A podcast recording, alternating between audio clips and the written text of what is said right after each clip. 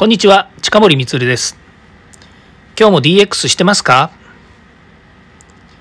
?DX、IoT、AI を学び、明日から即戦力として使えるようになりましょう。さて、今回はですね、IoT と戦略、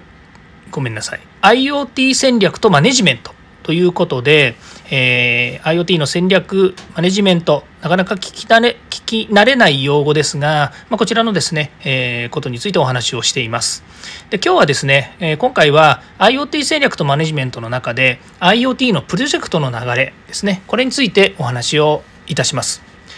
IoT プロジェクト。というとですね、えー、こちらも堅苦しく聞こえるかもしれませんがこれは IoT をですね、え導入して最終的に使えるようになるまでというですねことについて、えー、の流れについてですね、まあえー、一つ一つのですねステップこれをですね IoT プロジェクトの流れの中からですね実践するということになります。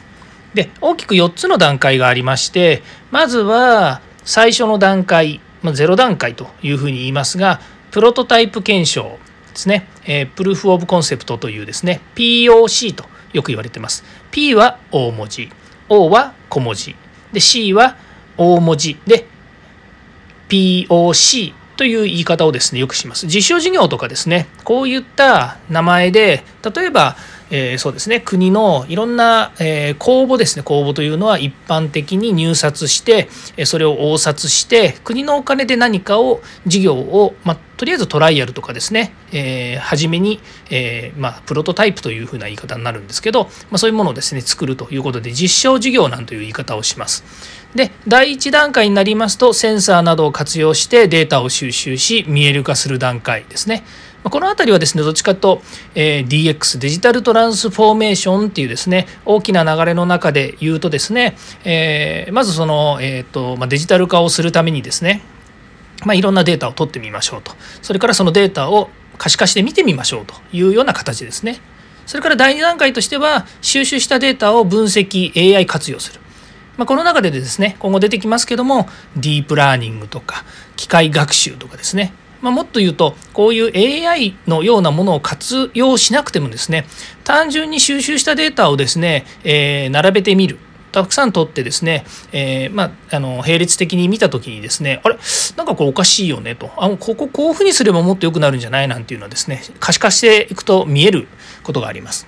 それから第3段階になりますとその IoT 機器を自動制御したりですね複雑な制御をするためにですねプログラミングするというような形になります。まあ、こういうようなですね流れステップを踏んでですね IoT を成功させるためにですね、まあ、一つ一つのステップを踏んで実装していくということが考えられます。でここで、まあ、大体の段階の中でですね本当にこうああこれでなんか、えー、いい方向に行くよねとで、えー、まあ、これ成功しつつあるよねというようなものがですね一つ一つ積み上がっていくことによって、まあ、最終的にですねそのえ会社の中でのですね IoT 化やその AI を使ったですね、えー、まあ、実証事業こういったものの成功を作り出していくということになります。いずれにしてもですね一つ一つのステップこれをですね確実にこなしていくことにによって開発を推進して大きな成功につなげていくんですよということこの流れがですね、まあ、IoT プロジェクトの流れということにつながっていきます。はい、え、ちょっと硬かったかなというふうに思いますがまた、え、次回ですね IoT 戦略とマネジメントの中のとこについてですねお話ししたいと思います。ではまた。